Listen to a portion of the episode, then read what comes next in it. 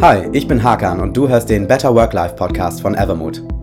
Als digitale Plattform für Mitarbeiterunterstützung sprechen wir von Evermood regelmäßig mit Fachkräften aus den Bereichen Personal und Gesundheitsmanagement.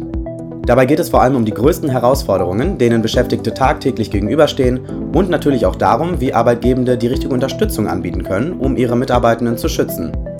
Wir haben einige der spannendsten und meistgestellten Fragen von Führungskräften und Arbeitgebenden gesammelt und möchten sie in diesem Podcast-Format nach und nach beantworten, um Denkanstöße und Hilfestellungen zu geben. Dazu habe ich nicht nur meine Kolleginnen und Kollegen von Evermood eingeladen, sondern auch renommierte Fachexpertinnen und Experten. Am 31. Mai findet auch in diesem Jahr wieder der Deutsche Diversity Tag statt. Grund genug für uns, um mal einen genaueren Blick auf das Thema zu werfen und zu schauen, welchen Stellenwert Diversity eigentlich in deutschen Unternehmen einnimmt. Welche Rolle spielt ein etabliertes Diversity Management und welche Ziele hat es? Und noch wichtiger, was können Personalverantwortliche tun, um die relevanten Stakeholder im Unternehmen ins Boot zu holen und wichtige Diversity-Maßnahmen effektiv umzusetzen? Diese und weitere Fragen beantworten wir in dieser Episode. Und damit erstmal ab ins heutige Gespräch. Mein heutiger Gast ist Christine Lüders. Christine ist Expertin und Beraterin für die Themen Diversity, Antidiskriminierung und sexuelle Belästigung. Im Laufe ihrer langjährigen Karriere war sie bereits Pressesprecherin in verschiedenen Ministerien und hat zudem acht Jahre lang die Antidiskriminierungsstelle des Bundes geleitet. Neben ihrer Erfahrung aus der Arbeit im politischen Raum hat Christine 17 Jahre lang Berufserfahrung in der freien Wirtschaft gesammelt und ist außerdem Seniorpartnerin bei Evermood und bereits seit der Unternehmensgründung als Fachexpertin im Advisory Board tätig. Und gerade weil sie mit ihrer Erfahrung verschiedene Blickwinkel abdeckt, ist sie die perfekte Gesprächspartnerin für das heutige Thema. Und damit erstmal Hallo und herzlich willkommen, liebe Christine. Und ich freue mich sehr, dass wir dich für die heutige Folge gewinnen konnten. Hallo, ich freue mich auch sehr, über mein Lieblingsthema sprechen zu dürfen. Sehr schön. Ähm, ich habe ja gerade schon ein paar Punkte zu deinem Werdegang, zu deinen Erfahrungen genannt. Vielleicht kannst du aber persönlich auch nochmal drauf eingehen, dich vorstellen, ähm, vor allem natürlich auch mit dem Bezug auf das heutige Thema. Da geht es ja um das Diversity Management und äh, Diversität und Gleichstellung im Unternehmen. Ja, ich denke, es ist gerade in unserer heutigen Zeit extrem wichtig, vielfältige Perspektiven sowie ein wertschätzendes und vorurteilsfreies Arbeitsumfeld, Innovation und Kreativität zu fördern und auch die Resilienz und die Leistungsfähigkeit eines Teams zu stärken. Und gerade diese Themen sind in unserer Zeit enorm wichtig. Alles wird schneller, alles wird hektischer, alles wird anders und es hat sich vieles in der letzten Zeit geändert, auch gerade was das Thema Diversity betrifft. Viele Unternehmen haben erkannt, wie wichtig es ist, diverse zu rekrutieren, beispielsweise Personalprozesse umzugestalten oder äh, Gender Balance zu machen, Entgeltgleichheit. All diese Dinge sind so wichtig geworden. Diskriminierungsfrei zu arbeiten ist entscheidend auch für den wirtschaftlichen Erfolg eines Unternehmens und nicht nur für den wirtschaftlichen, sondern auch für ein wertschätzendes Klima. Das sind auf jeden Fall direkt sehr wichtige Punkte, die du ansprichst und natürlich auch Beispiele, die du genannt hast, ähm, auf die man eingehen kann, äh, was aber gleichzeitig auch eigentlich symbolisiert, finde ich, wie groß und wie breit das Feld ist. Was ist denn bisher deine Erfahrung? Ich meine, du bist schon langjährig als Beraterin tätig und hast auch die Antidiskriminierungsstelle des Bundes geleitet. Das heißt, du hast viele Einblicke in der Wirtschaft, aber auch im politischen Raum bekommen. Wie setzen sich Unternehmen schon damit auseinander? Du hast gesagt, dass es wichtig ist. Wie sieht denn aber die Praxis aus? Also wie wird damit umgegangen mit dem Thema? Wo siehst du vor allem schon große Fortschritte und wo siehst du vielleicht auch Baustellen, wo wirklich noch nachgeholfen werden muss? Mhm. Also für mich war es ganz spannend, erstmal in der Antidiskriminierungsstelle des Bundes zu arbeiten.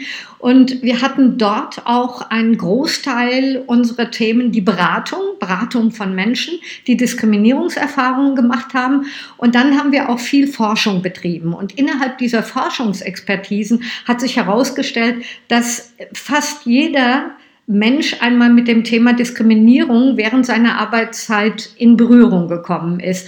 Und das heißt, es gibt Diskriminierung am Arbeitsplatz und da muss man überlegen, was kann man dagegen tun. Viele Menschen haben mich gefragt, ja, was war denn das größte Diskriminierungsthema bei euch?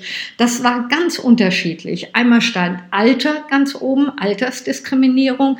Dann kam immer, wenn ein Thema in der Gesellschaft diskutiert wurde, kam das Thema mehr in den Fokus, wie zum Beispiel sexuelle Belästigung, als MeToo kam. MeToo war so der Booster sozusagen für das Thema viele Frauen, die sich nie getraut haben, darüber zu sprechen, haben gesehen, aha, hier sprechen doch viele darüber, also kann ich auch zu diesem Thema endlich das sagen, was mich über Jahre vielleicht schon bedrückt hat oder was mir passiert ist. Aber auch das Thema Rassismus, auch da haben wir gemerkt, in der Gesellschaft hat sich ganz vieles verändert. Es gibt Kampagnen zu diesem Thema, ja, antirassistisches Verhalten, Verhaltenstrainings. Das heißt, die Awareness in der Gesellschaft zu dem Thema Diskriminierung hat sich gewaltig verändert. Wenn ich das überlege von meiner Studienzeit in der Universität, bis heute oder auch in meinem äh, Leben im Unternehmen noch, was ich da an Diskriminierung gehört habe, die schlichtweg einfach geduldet wurden oder das waren so kleine äh, würde sagen, Kavaliersdelikte, über die man nicht spricht und in welcher Form Frauen diskriminiert wurden, ohne dass überhaupt jemand einen Einwand dagegen gemacht hat, das ist schon unfassbar. Und das hat sich rasant verändert, Gott sei Dank. Und ich denke auch, dass äh, die Antidiskriminierungsstelle des Bundes oder all die vielen Antidiskriminierungsstellen im Land, NGOs, auch sehr viel dazu beigetragen haben, das Thema in den Fokus rücken wirken. Unternehmen haben mittlerweile auch erkannt, wie wichtig das Thema für sie ist, weil sie wissen, nur wenn wir uns auch anpassen, diesen gesellschaftlichen Awareness-Prozessen, werden wir auch erfolgreich sein. Ich gebe ein Beispiel. Wenn ich jetzt eine Kampagne gemacht hätte in der Antidiskriminierungsstelle. Wir haben viele Kampagnen gemacht. Und es wäre eine Werbeagentur zu mir gekommen, die nur Männer, ein reines männliches Team zu mir schickte, hätte ich diese Agentur nicht genommen. Das heißt, auch das ist etwas, was mittlerweile Unternehmen bemerken. Sie wissen, Diversity ist gefragt, nicht nur bei Ihnen, sondern auch draußen. Das Thema ist breit in die Gesellschaft getragen worden. Natürlich äh, denke ich, dass noch viel Arbeit dahinter steckt. Man kann ja nicht sagen, mit dem formalen äh, Veränderung des Recruitings beispielsweise oder mit der Quote, die es gibt, zum Beispiel äh, für DAX-Unternehmen und auch jetzt für andere Unternehmen. Damit ist das Thema natürlich noch nicht erledigt. Das Thema muss gelebt werden und hier sind wir am Fleisch des Themas. Wir müssen Diversity leben und darum geht es jetzt. Absolut. Und wenn du äh, davon sprichst, dass man das Ganze lebt und ins Unternehmen trägt, dann kommt ja eigentlich wirklich der Managementbereich Diversity Management auch wirklich ins Spiel. Ähm, vielleicht kannst du uns ein bisschen Eindruck darüber vermitteln, was in diesen Bereich fällt. Also wie kann ich es tatsächlich schaffen, dass das im Unternehmen gelebt wird? Was sind vielleicht Maßnahmen, die ich umsetzen kann?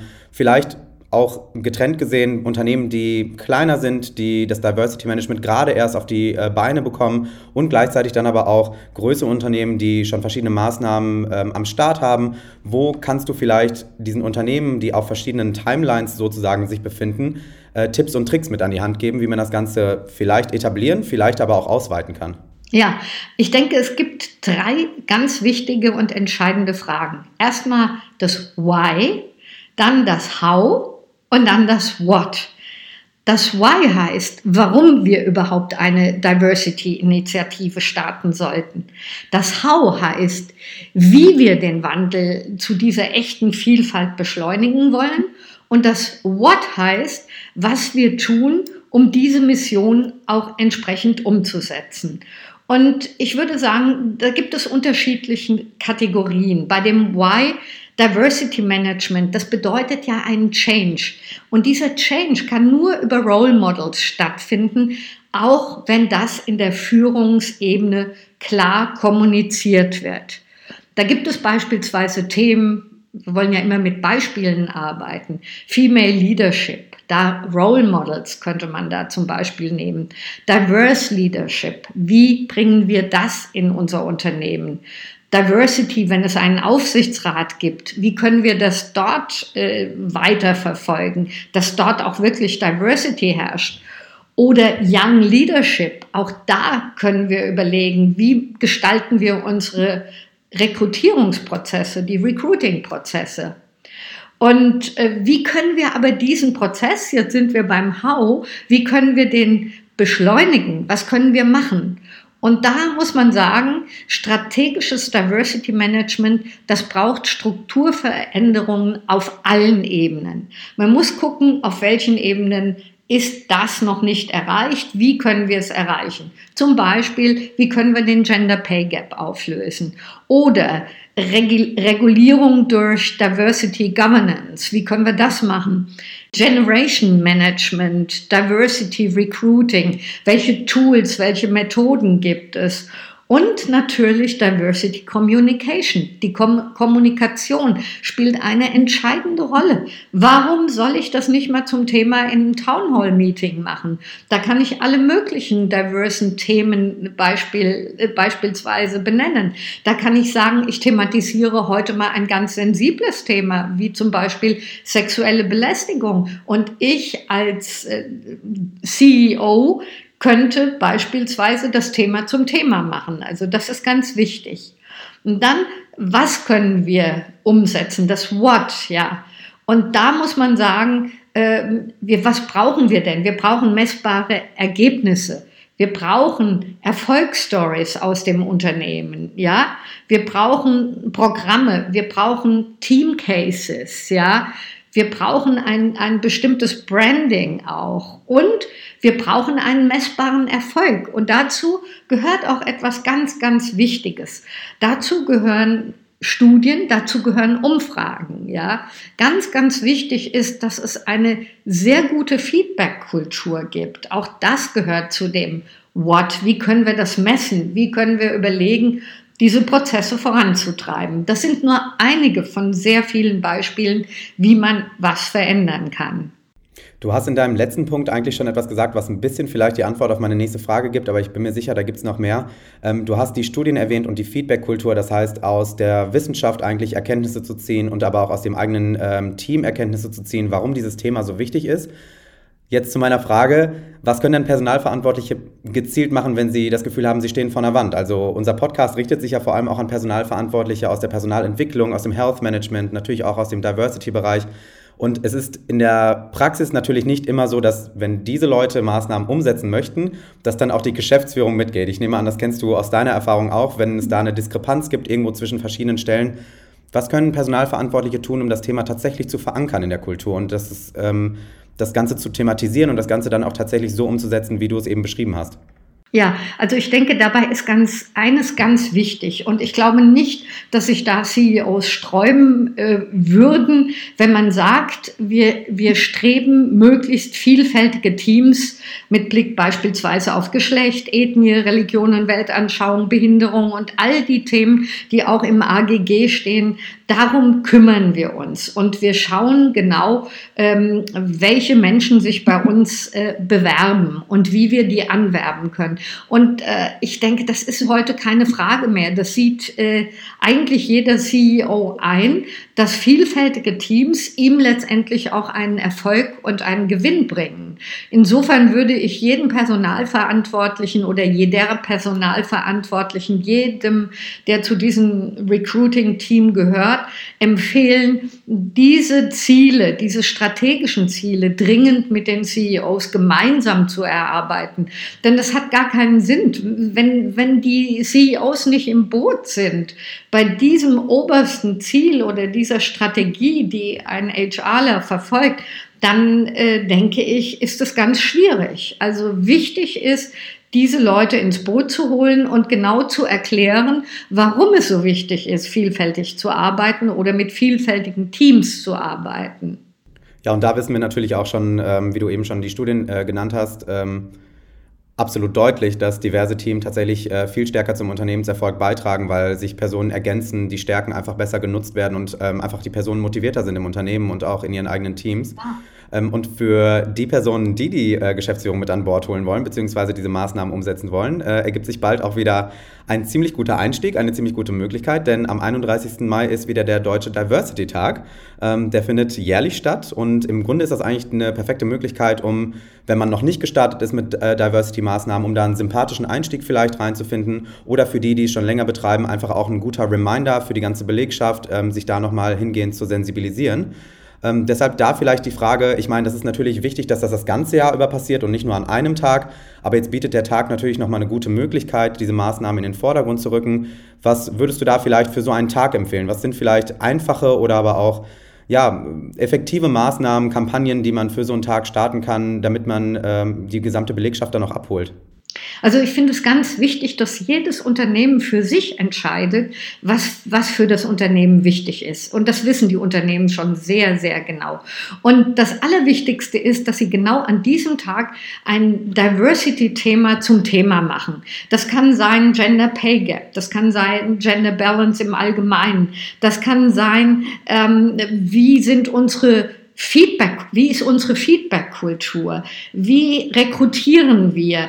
Warum pflegen wir eine Organisationskultur, die einfach von gegenseitigem Respekt und Wertschätzung geprägt sein muss? Warum wollen wir nicht altersdiskriminierend arbeiten? Man könnte sich das Thema Alter, Altersdiskriminierung als Thema nehmen. Es gibt die vielfältigsten Möglichkeiten. Ich kenne ein Unternehmen, das arbeitet mit Tandem-Teams. Ein, ein sehr junger Mensch und ein älterer Mensch sitzen im Tandem an einem Arbeitsprojekt. Das könnte man ausdehnen in ein noch vielfältigeres Team. Also man kann wirklich alle Themen, die etwas mit Diversity, mit dieser mit dieser Vielfalt zu tun haben, zum Thema machen. Das Wichtigste ist, dass sie es auch machen.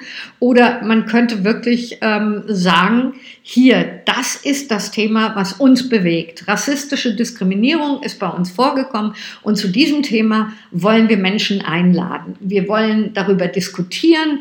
Wir machen ein, eine wunder, wunderbare Diskussionsveranstaltung und innerhalb dieser Diskussionsveranstaltung kommen alle zu Wort, sowohl Menschen, die in NGOs arbeiten, sowie, sowie Menschen aus unseren Teams. Und so kann man das Thema zum Thema machen. Das Wichtigste ist, dass man es auch tut weil das, glaube ich, ist immer das Allerwichtigste. Die Kommunikation, man darf sie nicht unterschätzen, spielt eine übergeordnete Rolle bei dem Thema Diversity.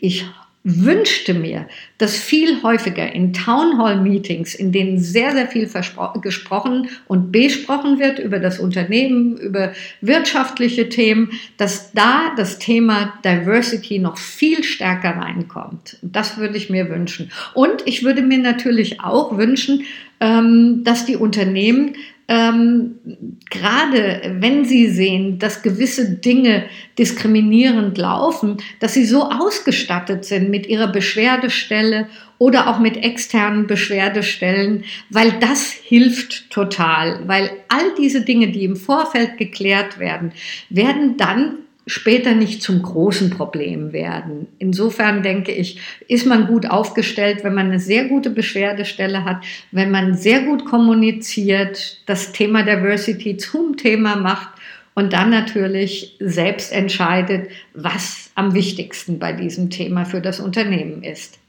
Das finde ich sind sehr gute Punkte für äh, diejenigen, die da noch auf der Suche nach Maßnahmen sind. Also wir bei Evermood setzen zum Deutschen Diversity Tag ja auch einige Dinge um und äh, wir sind auch Unterzeichner der Charta der Vielfalt und da muss ich sagen, äh, das ist auch ein super eine super Quelle einfach für verschiedene Maßnahmen, die man sich raussuchen kann und schauen kann, was passt eigentlich zu unserem Unternehmen, zu unserem Team.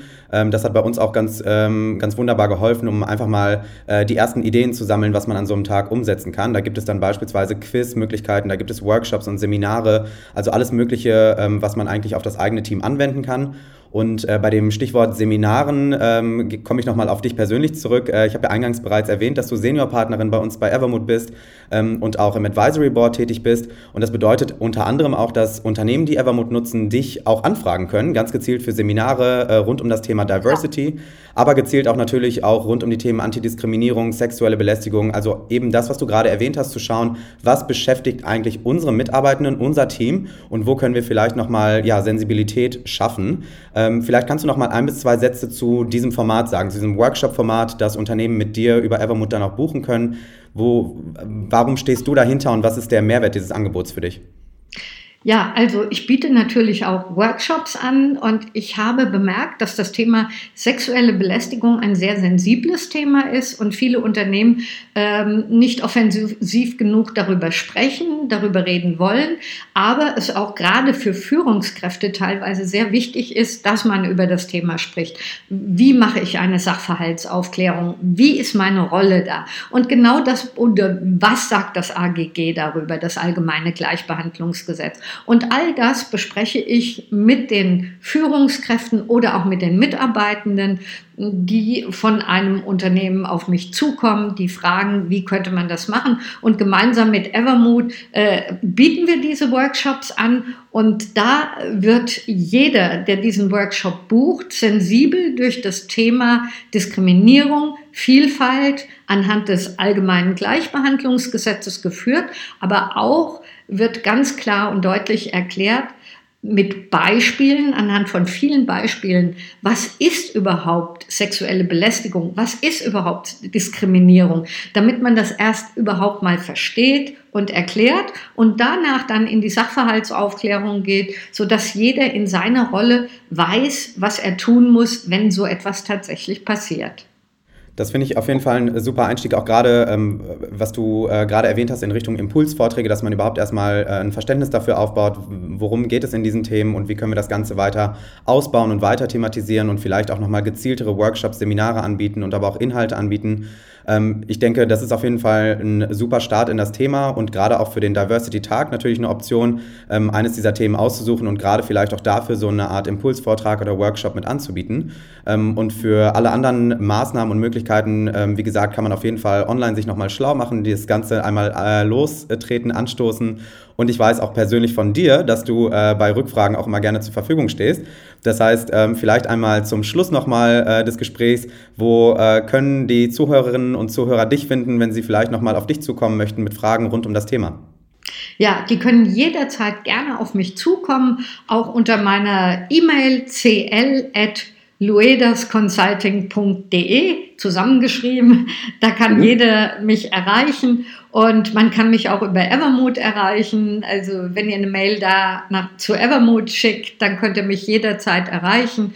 Und ich denke, das Wichtigste ist, und das sind mir wirklich ganz große Anliegen, wenn man beispielsweise eine Beschwerdestelle hat, dann habe ich öfter erlebt, wie diese Beschwerdestellen rein mit der Manpower, Womanpower ausgefüllt sind, dann muss diese Beschwerdestelle auch wirklich die Informationen haben, damit die Beschwerdestelle auch weiß, wie gehe ich mit Beschwerden um. Nichts ist schlimmer, als wenn man eine Beschwerdestelle hat, irgendjemand bestimmt wird, der da sitzt und das lieblos macht. Also es liegt und steht und fällt mit Beschwerdestellen wirklich sehr, sehr viel. Und das lege ich allen Unternehmen nochmal ans Herzen. Bitte, bitte diese Beschwerdestellen, diese Menschen, die da sitzen, gut schulen. Das ist das A und O von allem. Was nützt das alles? Ich habe auch ganz viele erlebt, die sagen, ja, wir sind da der und der Institution beigetreten. Das nützt nichts, wenn man beitritt, dann muss man auch aktiv etwas machen.